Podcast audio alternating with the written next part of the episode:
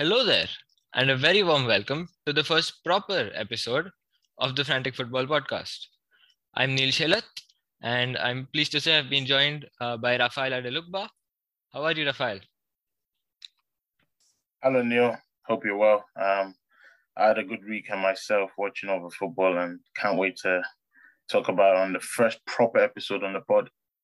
Yep, and we've also got uh, the Euro expert himself. It's Alex Barker. How are you doing, Alex? I was on a podcast last night that I'm going to share the scoop on later on in the this uh, podcast.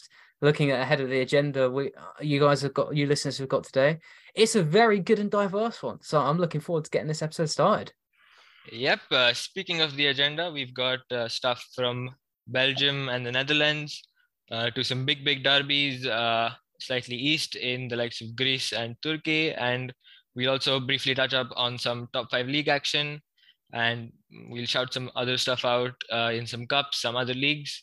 And finally, we'll be talking transfers and we'll really quickly look ahead to uh, what's going to be going on this week. So, without further ado, let's get into things.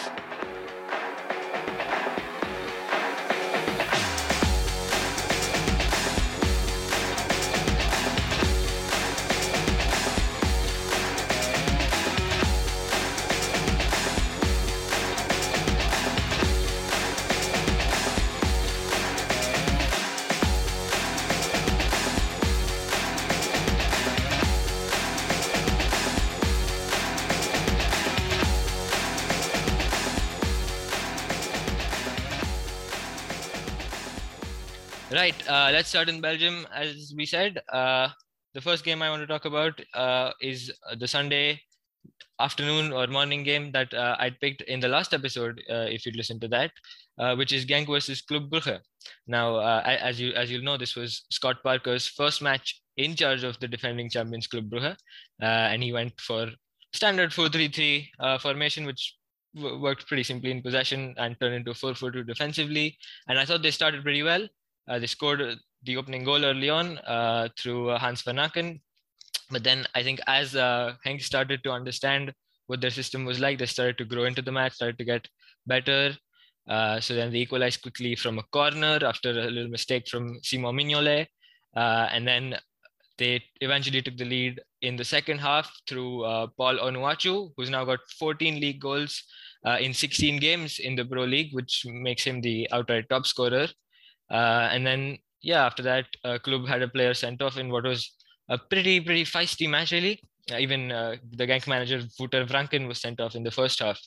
Uh, so there, there, there, was quite a bit of tension. Um, and yeah, finally, uh, after the red card, it was all Genk and they scored a third, which was assisted by young Bilal El Khanous, who's I'd say one of the real breakout stars of the Pro League this season. So he, he's certainly one to watch. But uh, overall, a huge win for Genk, uh, the league leaders, who have maintained their gap at the top, and Club are now 15 points behind them.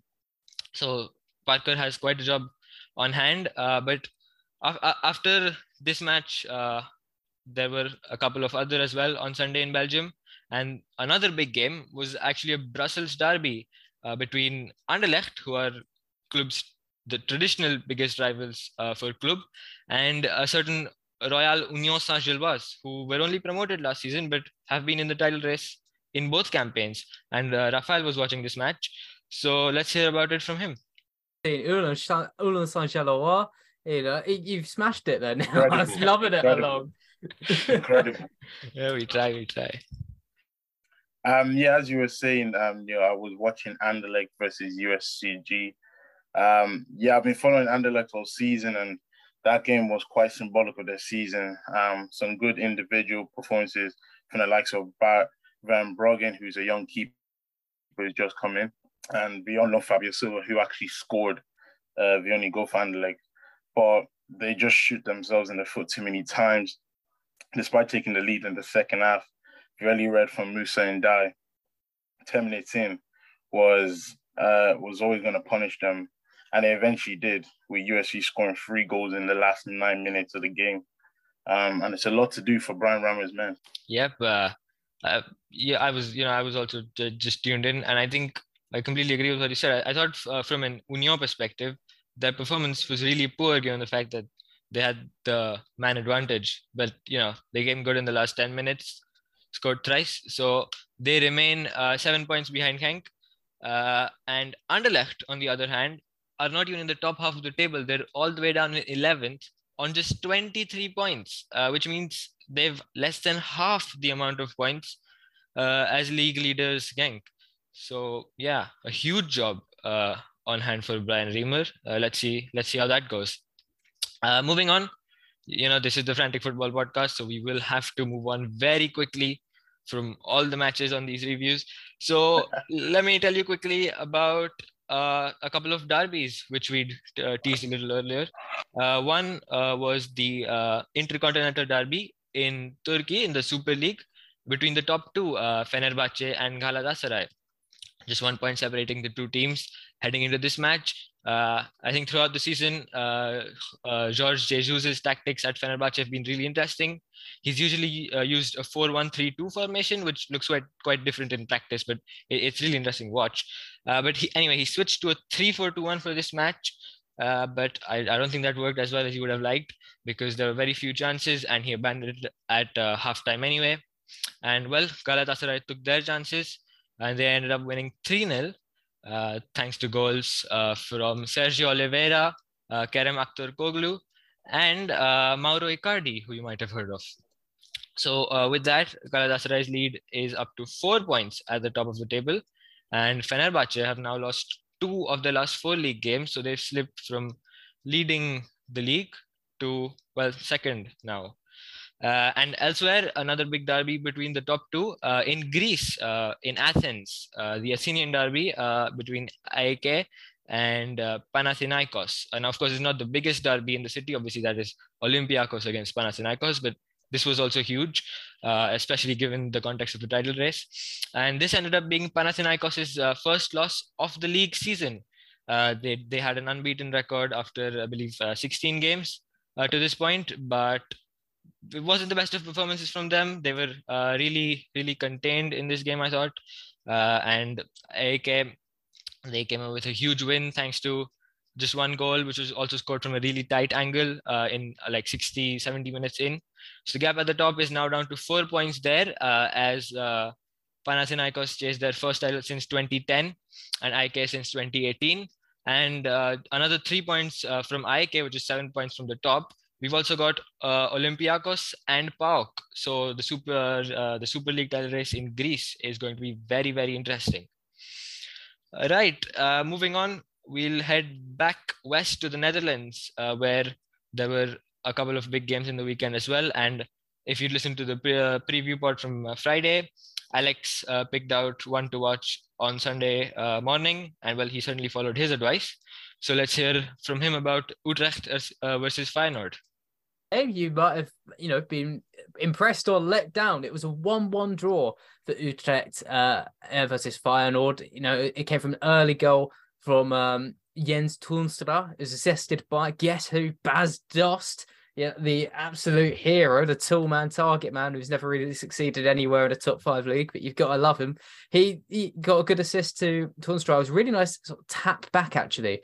It's only in the third minute, and it left Feyenoord and Arne Slot chasing the game for pretty much all the 90 minutes until former Brighton winger, uh, he's always introduced like that, but he's really carved his own career in the Eredivisie. Alireza Jahanbakhsh, he scored a 90th minute winner, and it was, it was a rocket from outside of the box as well. So it was a fantastic result in the end for uh, Utrecht because it was a manager's debut as well for Michael Silberbauer.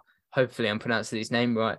Lots of manager debuts um, this week uh, in, in, Europe for the league's returning, and he played a really good game. And it's worth saying as well, uh, the player that two players want to pick out, Kökçü, someone that a lot of players, a lot of scouts in Europe are getting excited about. Feyenoord's defensive midfielder got completely shut down in this game.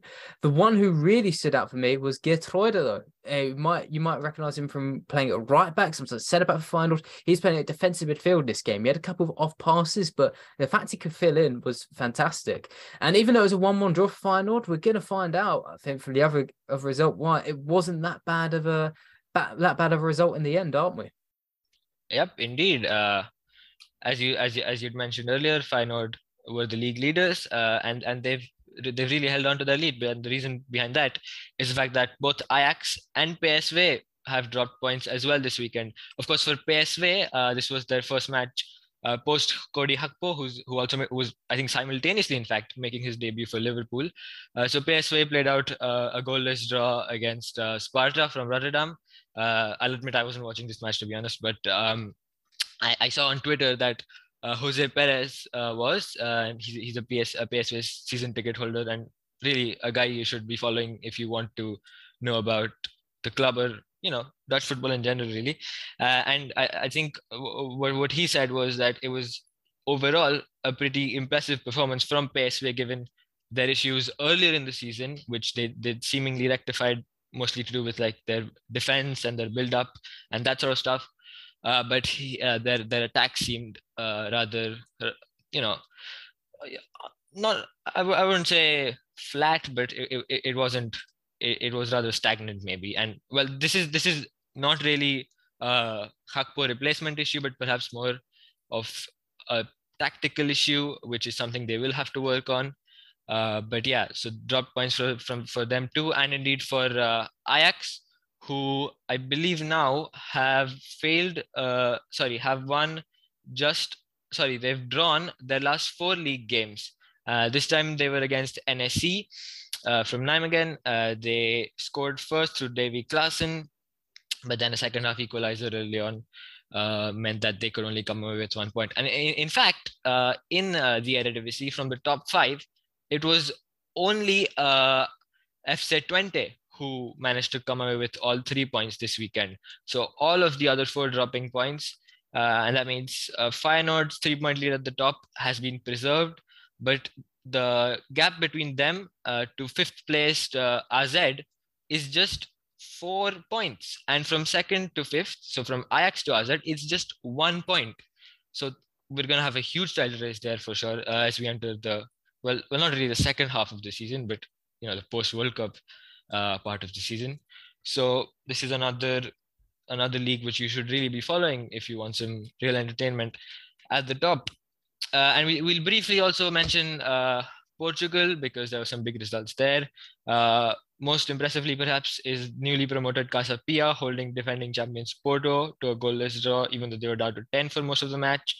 Uh, so, with that, Porto slipped down to third because Braga won their game and Benfica won 1 0 over Portimonense without Enzo Fernandez, who was dropped from the squad because of, you know, partly because of all his transfer drama. And well, they only won 1 0 uh, they did have two penalties, of which they scored one. But even then, they scored something, they generated something around 5 xG, which is just a huge tally uh, for one game. So, a really impressive performance for them, uh, even though they only they could only get a 1 0 win, but that doesn't matter. Their lead at the top uh, remains. And then let's move on to a couple of top uh, top flight league uh, matches and results. Uh, let's first go to Spain, where obviously the big game saw Villarreal uh, face Real Madrid. Uh, we've got Rafael who watched who was watching. So let's hear from him. Yeah, um, this game was very fun, like extremely fun. Um, Quique Setien's men set up. Uh, Quique Setien has set up this Villarreal side really well, having the ability to maximize his attacking talent in Pino, Moreno, and Chukwueze, but also having a stable shape out of possession. And that was seen against Madrid Villarreal's press was incredible against Real Madrid. They were able to hunt down the likes of Alaba as well for that first goal as Pino's deflected shot went in. Um, and for their second goal, they again their press and their just intense game was on show as uh, Moreno won a penalty and scored. Um, in terms of Madrid, Carlo will just be happy to see the likes of Vinicius Junior and Karim Benzema looking sharp when they got the ball. Um, Vinicius was able to get in behind for Madrid's first, and Benzema was able to tuck away what was quite an obnoxious penalty, but they weren't able to get anything out of that game. But as I said, Carlo will be happy to see the likes of Vinicius Junior, Valverde, and Benzema look sharp um, post World Cup. Yep, and I think most of you will have uh, seen the stat that this was, I believe, Real Madrid's first uh, 11 without any Spanish players at all. Uh, well, either in the La Liga days or since this sort of data is being tracked. Uh, but of course, they couldn't come in with the win. And for Villarreal, it's six straight wins now after they got off to a rather poor start under Quique Setien. But as Rafael said, he's, he's, he's really seemed to get things clicking on the other side of the World Cup break. So that time off certainly helped him. And moving on, uh, let's let's quickly go over. Oh, I I should first mention uh, that this result is also big at the top uh, of the La Liga uh, title race because uh, Barcelona won over Real's rivals Atleti on Sunday night, so they have a three-point lead now. Uh, Real obviously second, and Atleti, in fact, are quite a fair way back because they're only level on points with Villarreal. So they're down in fifth on 27 points, and Barcelona have 41 at the top of the league. So, well, I suppose another two horse race uh, awaits us in La Liga. It's Not something particularly new, and that's exactly why we're telling you to watch the other leagues like the Eredivisie. But another, one of the top five leagues, which does tend to throw up some really interesting title races uh, of late, has been Serie A, and there's there's some more twists this weekend, as there seem to be every weekend, really.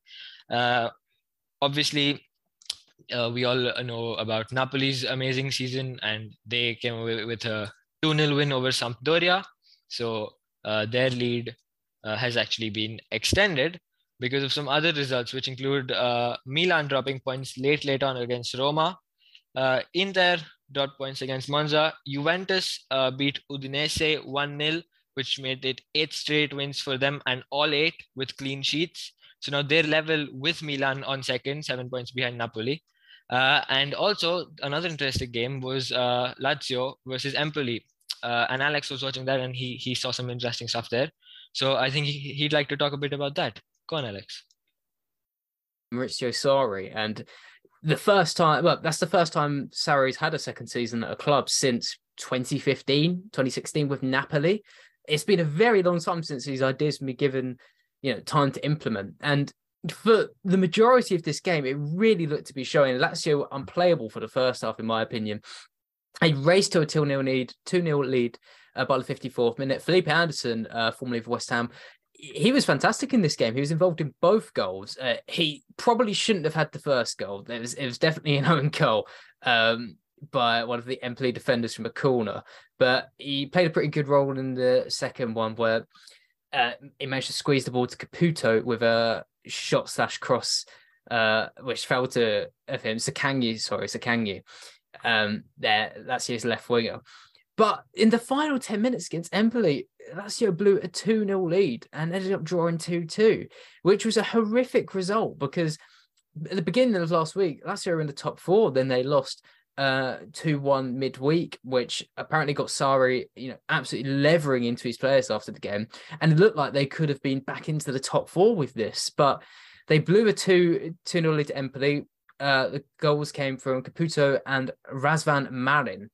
And I, I, should say as well, there's two games I was covering in depth today on this podcast, and it was the two last goals I got mixed up because in Feyenoord's game, uh, their last minute goal came from uh, Santiago Jimenez, their striker, with a very delicate header. It was this game where Razvan Marin he scored the belter from outside of the box, absolutely fanta- fantastic.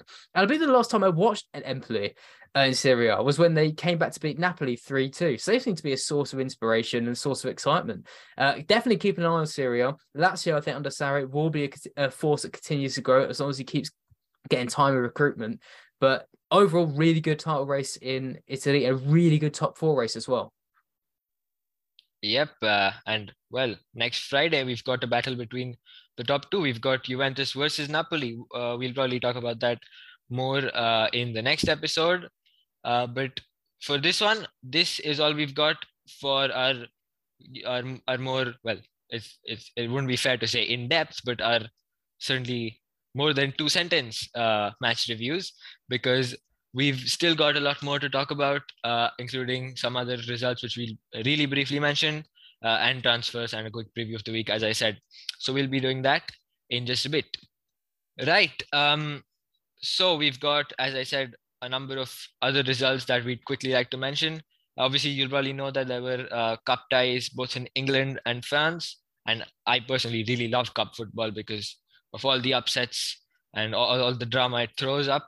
So I'd just like to mention a few teams that staged such upsets of varying degrees, it's safe to say. Uh, for example, Burnley beat Bournemouth uh, in the FA Cup, but you know we'd all probably have seen that coming given how different the two team seasons have been. But elsewhere, the likes of Blackpool, uh, Fleetwood Town, uh, Ipswich, non-league Wrexham, uh, Sheffield Wednesday over Newcastle United, who are third in the Premier League, as you'll know, and Stevenage over Premier League side Aston Villa. Stevenage, of course, from League Two all of these teams staged some amazing, amazing performances and big upsets to advance to the next round. Uh, but well, if you thought the FA Cup was, uh, if you thought the FA Cup had some big upsets, then well, wait till you hear about the Coupe de France because sixth tier amateur side FCO Strasbourg Königshofen 06, uh, who are in the northeastern French city of Strasbourg, they beat Clermont Foot, who are, of course, a Liga side. So there were five divisions between these teams. Uh, as I said, uh, Strasbourg Königshofen are not even a professional club, they're, they're an amateur side. But they managed to hold on to a nil nil draw and they managed to win on penalties in what is an absolutely incredible result. Certainly the biggest cup upset I've seen in 2023. And it's going to take something to top that. But maybe they might do it when they face uh, Angers in, in, in the next round because well, funnily enough, Angers also advanced on penalties uh, against a certain uh, Racing Club uh, Strasbourg Alsace, who are, of course, the main team of Strasbourg, the city. Uh, and of course, they are con- contestants, although that might not be the case next season. Perhaps we'll talk about that in some other episode. Uh, but uh, elsewhere, uh, Le Puy from the third tier beat Nice, and, and that has just recently led to Nice sacking Lucien Favre. Um, obviously there's more to it than just this one result. Uh, they've not been going particularly well in Liga, where they're outside the top half of the table at the moment. So perhaps we'll also be discussing that uh, once they appoint a permanent successor. Uh, and al- also some other upsets staged uh, in the Coupe de France uh, were from Rodez uh, and Tau. I hope I've said that right because I couldn't find a pronunciation for them. Um, so yeah, a, a, a great day uh, a, a, great weekend, I should say, for cup football. Uh, and there'll be more, I'm sure, in, in both of these uh, countries as the rounds advance in both the FA Cup and the Coupe de France. Um, elsewhere, let's quickly dive straight down to Australia, where there was some incredible drama uh, in the A League men's, where Wellington Phoenix, uh, who are, of course, uh, based in New Zealand, uh, they survived not one, but two stoppage time penalties against Sydney FC, uh, of course, in Sydney, to come away with their first away win since April 2022. Uh, it, it, was a certain Adam Le Fondre, uh, an Englishman who many of you might have heard of, who stepped up to take both penalties. The first one was saved. It was a pretty dodgy penalty awarded actually because it was a very contentious handball call. But well, it was saved. Then immediately after it, there was another handball and again a penalty awarded. And this time he skied it. He, he sent it way over the crossbar. So, well, not a great day for him, but certainly an amazing day for Wellington Phoenix, who, as I said, uh, got their first away league win uh, since April 2022. So, you know, close to a year. Uh, and and they are just a point off uh, the top six in the A League men's. So they're well within contention of making it uh, to the playoffs. So a huge result for them. And in the A League women's, uh, there was perhaps an even more shocking result as the Western Sydney Wanderers got their very first win of the season 2 0 over four time winners, uh, Melbourne City FC. Uh, you know, Melbourne uh, were not not as good as you'd expect them to be, of course, but still an incredible performance from uh, the Western Sydney Wanderers and a huge, huge win, uh, which is not not just their first of the season, uh, but their first in almost a year, and their first under head coach Cat Smith. Of course, they're still since it's just their first one of the season, and they're just on like four points. So still a long way for them if they want to make it to the playoffs, but perhaps a page turned. Moving on, uh, let's go straight across to Spain, where uh, the top flight women's league got back underway after a short winter break. Of course, Barcelona are dominant in that. uh, division. So they came away with a 4 0 win over Sevilla with a brace from 19 year old uh, Salma Paralluelo, who already has seven goals and two assists in eight league appearances. So that's another huge talent coming up uh, in Barcelona. Another one to watch. And of course, her goals here have helped her, her team build up an advantage at the top of the league, which is seven points, but they've played fewer games than a couple of the teams below them. So uh, they look well on track to be uh, lifting yet another uh, title there. And yeah, that's about it for all of the major matches this weekend. I'd just like to mention uh, some other quick bits of news. Uh, just as we recorded this, uh, there was news of Gareth Bale's retirement. Uh, which he announced on Twitter and all social media. Uh, I think uh, Rafael's got a bit to say about that. Yeah, I just wanted to give a quick shout out to Gareth Bale, um, who, in my opinion, is probably one of the best footballers I've ever seen in my lifetime. And I think many would agree. I'd probably say only Wayne Rooney in the last 30 years or so could rival him as the best British footballer of all time. Um, we've seen the likes of Wayne Rooney, of course, Steven Gerrard, Frank Lampard, Paul Scholes, elite talent um, doing in the Premier League. But Gareth Bale was one of the very few to go out and do it on the continental stage for Real Madrid. And of course, he did it in America for LAFC a couple months back. And the things he's done on the international level for Wales as well. Um, again, being leading that team to a, a Euro 2016 semi final and leading them to their first World Cup in 58 years he's Gareth Bale's just been a true inspirational footballer, and yeah, I wonder what you guys think. Yeah, I mean, I for one completely agree with you. Uh, you know, he's, he's had a really incredible career. Uh, I, I, I think I saw a tweet from uh, Phil Kitromilides, was it, uh, who, who said that he's he's got more goals at Real Madrid than uh, Ronaldo, uh, of course, uh, more assists than David Beckham, and, and more trophies than Zinedine Zidane.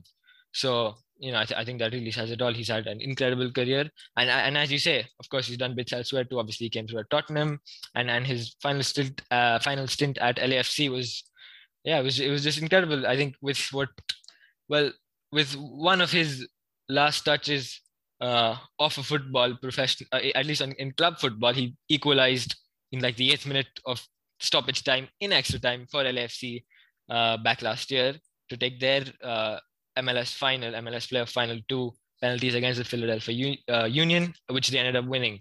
So I think that's his last contribution in club football, and I think that says it all about his career. What, what, do you think, Alex? Do you have anything to add? In La Liga, but in the Premier League, I remember his final season there for Spurs. It was a force of nature. I'm not sure, you know, how well remembered he'll be for his consistency, maybe, especially in Spain. But in terms of highlight packages, he'll have one of the best of all time. So definitely, I think, that, and that's what's going to mark him out as a legend of the game. When you'll be able to go back and see what Gareth Bale did with football, you know, it, it will be a, a very long montage of some incredible goals. Yep, uh, it's it's quite the quite quite the highlights package as you say, and well, we're already starting to see some stuff on Twitter, and I for one I'm really enjoying it. A couple of couple of other bits of news um, over in the Danish Superliga, which is of course uh, having its winter break slash extended World Cup break at the moment.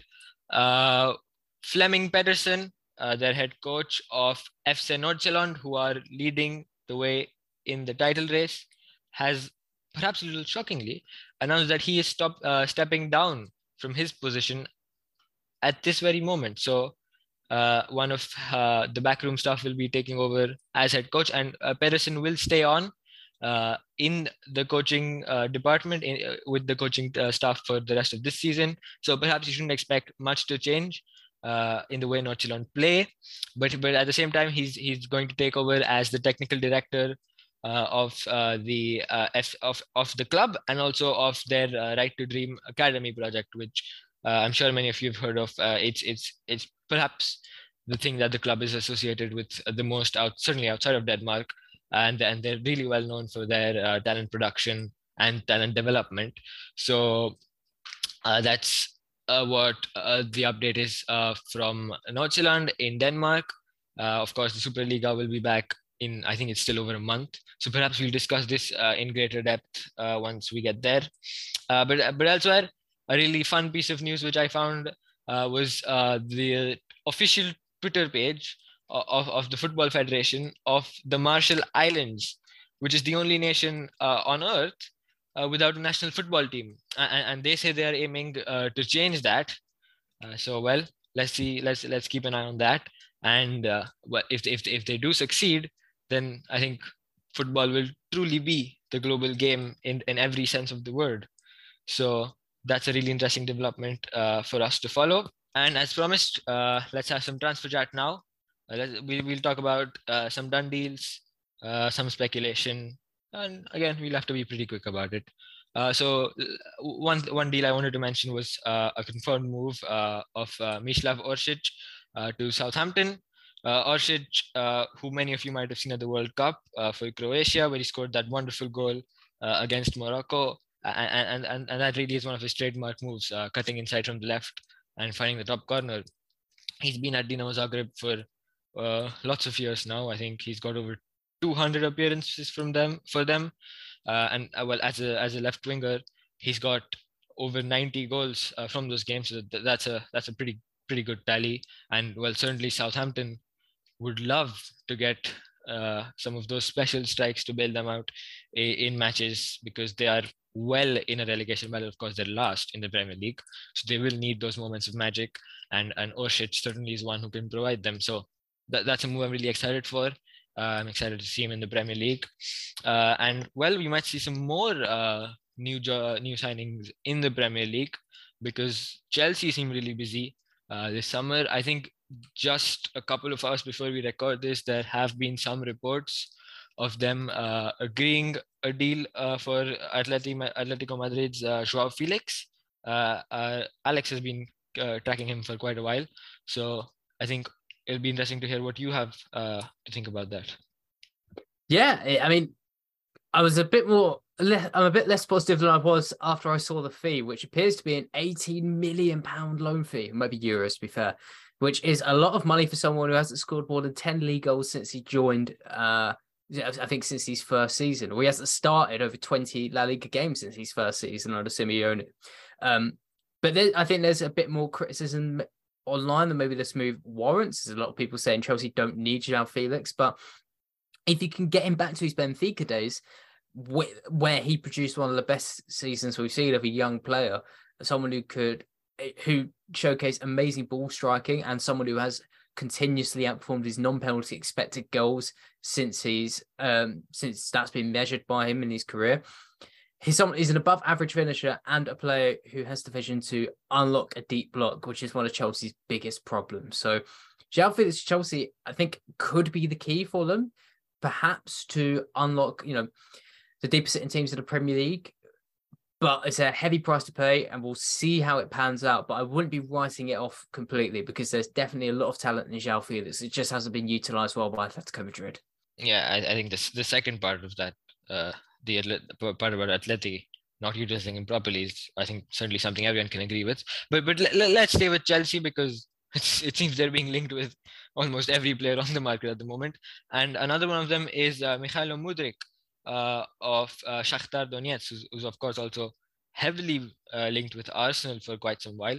But it appears Chelsea are also interested in, in, him. So, Alex, what do you think about that potential move? I think, uh, well, I mentioned at the start of the podcast, I was on a Ukrainian football podcast last night. And I went on there specifically really to learn about Mudryk. I mean, I came on to talk about his adaptation to the Premier League, but really I sat back and let these Ukrainian guys talk through him. Um, and we all actually agreed that even though he doesn't really want to move to Chelsea, he wants to move to Arsenal. Chelsea probably need him more. We think he's the closest they could have to an Eden Hazard replacement since he left, and that's a player they've never really replaced. Um, so yeah, I'm very, very curious to see what Mudryk does because there was actually an update before we start recording as well that he reportedly was asked by a fan would he join Chelsea, and he put no with a love heart on social media. So it, which it really ties in with how he's behaving so far and how desperate he is to move. But there's just a couple of things I wanted to pull from that podcast. I was so interested. The guy spoke about how if you look at pictures of him even a year ago, two years ago, when he first started going to the gym, he looks completely and utterly different to how he does now. And he just goes in the gym 24 7 to bulk up. When Roberto De Zerbi, the current price manager, moved to Shakhtar, he asked uh, Mudryk, like, what do you want to achieve as a footballer? And Mudryk just, you know, dryly put back and said, I want to win the Ballon d'Or. So even though he is definitely overpriced at around 80 million pounds, Shakhtar are asking for, um, and, you know, it's relatively unproven this is a player who's got serious pedigree. And in fact, De Zerbi himself did say that um, if if Mudryk doesn't become a world class talent under me, then I failed. So I, whoever gets him out of Chelsea and Arsenal, I'd be really excited. Yeah, as you said, there's no doubt there's an incredible player in there. So that let's see if he moves this summer uh, in this window, or it, it looks extremely likely that he'll at least move somewhere in the summer. So that's certainly one to watch. Uh, let's let's move on to some uh, perhaps slightly lesser uh, reported transfers. A couple of them. Uh, one I'd like to point out was uh, Ruslan Malinovsky, who uh, has left Atalanta to join Marseille in France. Of course, Malinovsky has been linked for quite some time uh, to uh, Tottenham uh, in the Premier League, but he's ended up moving over to France. Um, I you know I think he's he's a really uh, he's a player that I really enjoy watching a lot because he's he's superb on the ball. He's technically brilliant. He, he he's not had the best of seasons at Atalanta. Really, he's sort of I say fallen out of favor a bit. He's not starting as many games as he'd like, having to come off the bench for like brief cameos a lot. So I think it's a good move for him. Uh, Atalanta uh, well, is it's good for them, of course, because they get some uh, funds which they can reinvest somewhere, perhaps. And and for Marseille as well, uh, they sold uh, Gerson, uh, the Brazilian attacking midfielder, uh, to I believe Flamengo earlier in this window. So I, I, would imagine he he's he's coming uh, to, to replace. Like inter- positionally at least, uh, Gerson in the squad. So I'm, I'm excited to see how that goes. Uh, of course, Marseille are a pretty fun team to watch under Igor Tudor uh, this season after Jorge Sampaoli left in the summer. So uh, yeah, I think that's an interesting move. Uh, and another one, uh, which which is also being reported for for uh, quite some time, but perhaps might might move further in this window, is Konrad Laimer to Bayern Munich. Uh, and again, Alex has been keeping an eye on uh, on uh, this transfer since I believe last summer, I guess, when it, was first being touted. Uh, so let, let, let's hear from you, Alex. What do you think about this move? Yeah, I think this is a very typical Bayern Munich move. If you're unaware, Konrad Laimer's contract will run out in the summer, and he's going to be joining Bayern on a free transfer. And I, th- I think this spells two things. One, Bayern's dominance of the Bundesliga, even though it wobbled a bit earlier this part, earlier part of the season when Union Berlin were top in the league. I don't think it's going anywhere. But I think the the very interesting thing that I wanted to talk about was how uh, how would Ryan Gravenberch feel? It's been spoken about in the German press recently that um he's not particularly happy with the game time he's been given by Julian Nagelsmann, and he isn't that young. I mean, he's 20 years old, which you know, in ordinary terms, that is extremely young. But for a footballer, you look around at Jamal Musiala in his own team; he's 19 years old and valued by transfer at 100 million pounds. You look at Jude Bellingham at Dortmund, who's you know, playing brilliantly. You look at Pedri, you look at Gavi. Gravenberch is at a position now where, as a world class young talent, is what he probably considered himself. He should be playing week in, week out. He wasn't getting any minutes before Coralaba arrived. And now, after this summer, he's got another body to be battling with. And if you look at the Bayern midfield, no one seems to be leaving anytime soon. The closest might be Joshua Kimmich, whose contract is up in 2025. That's it, really. So I think this move is quite symbolic for a number of reasons, and it's going to fly completely under the radar for most people. But hopefully, listeners to this podcast don't let it fly under the radar and maybe start thinking who could get Ryan Gravenberch in at least on a loan transfer. Yeah, of course. Um, Laimer worked with Nagelsmann uh, at RB Leipzig uh, in the past, so you know that's yet more reason that he'll probably slot in above Gravenberch in the pecking, or, pecking order right from when he slots in. So, yep, you're absolutely spot on. Uh, something for us to keep an eye on. Uh, an, another move which has really gathered pace this weekend and then seemed to fallen off but so it, it seems up in the air right now but i'd say let's discuss it anyway uh, it's uh, Wout Weghorst uh, potentially to Manchester United. Obviously, he's currently on loan at uh, Besiktas in Turkey uh, from uh, Burnley.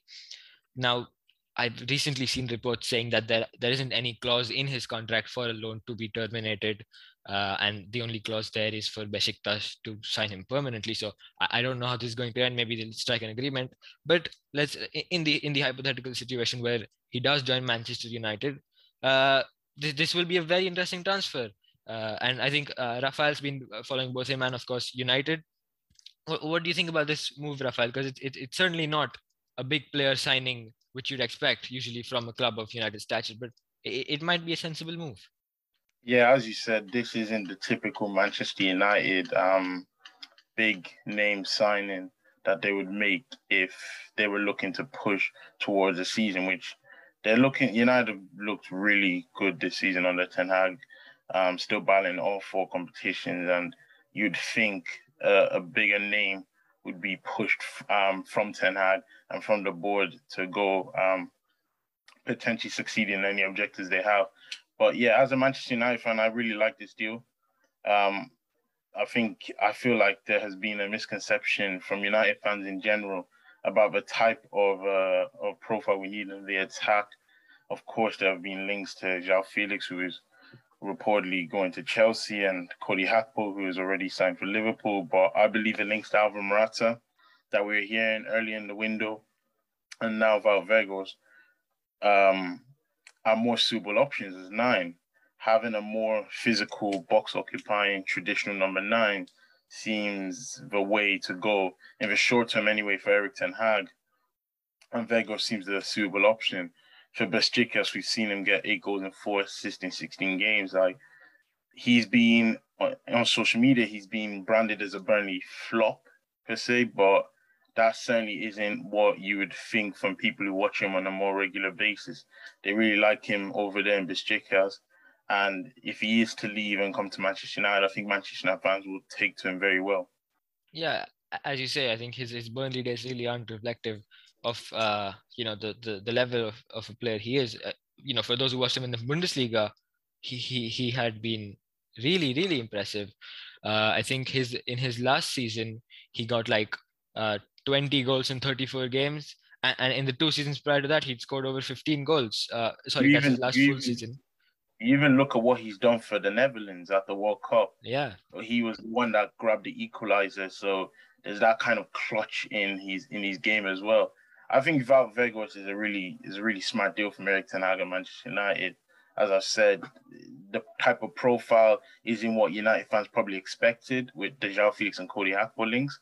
But you look at the forwards, Manchester United, we have a array of wide forwards, Marcus Rashford, Antony, Anthony Martial, Jadon Sancho, who will be coming back to the fold in, in the next few days. I think Wout Weghorst is an excellent alternative, if you must say, to what Erik Ten Hag will be looking for. Um, I must give a shout out to um, Harrison H2 HT or MEFC on Twitter if anyone's looking for.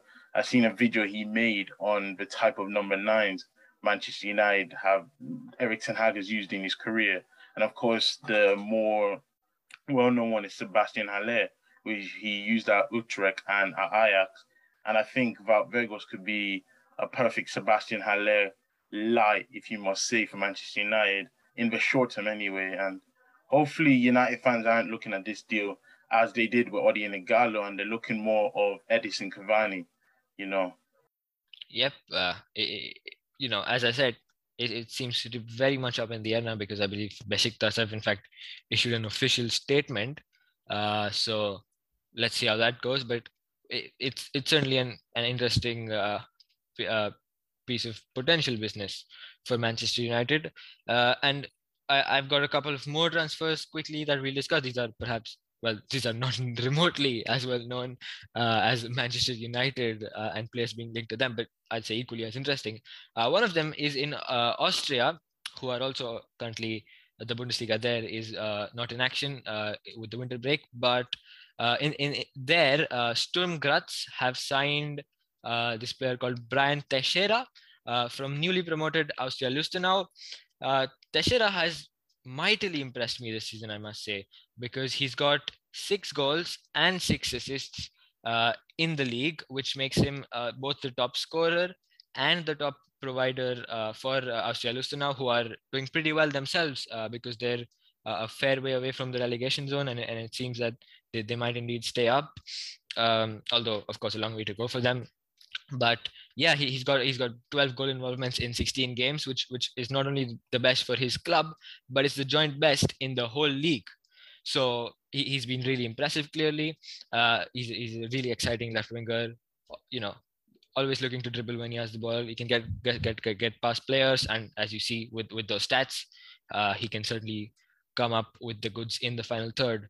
And Sturm Graz will be hoping that uh, he's the player who helps bolster their title charge because, of course, uh, they're trying to end Salzburg's domination uh, in uh, the Austrian Bundesliga. They, they were keeping step and almost leading uh, for a while earlier on, but they've dropped six points below them now as we enter uh, the second half of the season after the World Cup break. Of course, Salzburg have won uh, the last, I believe, is it uh, something like nine or 10 league titles uh, in Austria. So it, it's quite a streak, which is always going to be tough to end. But it's it's with transfers like this uh, that other clubs might be able to challenge them. So a really interesting move there. And, and the final thing I have is not, not really a transfer, but a contract extension. But it's for uh, Roony Bardghji, uh, in uh, the Danish Superliga with uh, FC Copenhagen. Uh, now, this guy is a 17 year old, uh, well, I, I, would say talent, but you know, he, he perhaps already is or has the potential to be a key player for uh, Copenhagen because he, he's just that good. He, I think he made his debut way back in uh, 2021, like just after his 16th birthday, or maybe even on it. And from the very first game, it was clear that this guy belongs to the elite level. You know, obviously, his he, he still has a way to go with his physical development, but technically, he's an incredible right winger. The, ball just sticks to his feet like glue, and he, he can do some amazing stuff with it. He can. He was embarrassing. He was embarrassing senior defenders on his debut, like it was. It was another uh, under 15s, under 16s game. So I'm, I'm look, I, it's it's never good to put too much pressure of uh, expectation on such young talents, but uh, it's safe to say that Roony Bardghji is perhaps the best talent to come out of Sweden uh, in the last 10 to 20 years. Uh, and yeah, I mean, I, I, I don't want to give any real predictions for where his career might go, but it's it's certainly absolutely right that he's staying for at least a couple of more seasons in the Superliga where he can develop, where he can get regular game time now because I know he had an injury which hampered uh, his progress last season.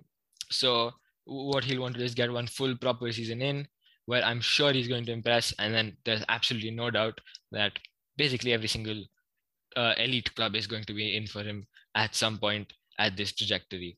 So that was another uh, really interesting piece of business and perhaps the best piece of business I'd say that happened this week uh, because Copenhagen have tied, tied down one of their best talents. Uh, so, yeah, that, that, that's about it from us uh, uh, from the transfer discussion point of view as well. Uh, finally, let me just quickly mention what we've got coming up uh, this week. we've got loads of fixtures. We've got a bunch of cup ties in Europe, including of, of various sorts like league cups and the regular cups and all sorts of super cups all sorts of stuff so there's matches in uh, england spain italy the netherlands belgium portugal greece uh, among others uh, especially in europe there's a few top flight leagues in action as well uh, in the week uh, the major ones include uh, those couple of Middle Eastern leagues, including uh, the Saudi Arabian League, the Premier League, and the Qatar Stars League, as well as a couple of ones uh, in Africa, including the Egyptian Premier League, uh, South African League, and uh, over in Europe, we've got a full round of League of fixtures uh, on Wednesday. Uh, I think it's just two kickoff slots, so that'll be something to keep track of. But I, some interesting games in there, but we'll probably see if there's anything happening which we might briefly touch up on Friday Another big game we've got uh, is, in fact, on Friday, uh, the AFF uh, Mitsubishi Electric Cup final. Of course, if you remember from the previous episode, uh, Ben Griffiths told you to watch the semifinals, uh, and one of them has been completed, which uh, has seen Vietnam progress to the final. and the second leg of the other one between Malaysia Thailand is tomorrow on Tuesday as we record this. so it'll be one of those two in the two-legged final. The first leg will be on Friday.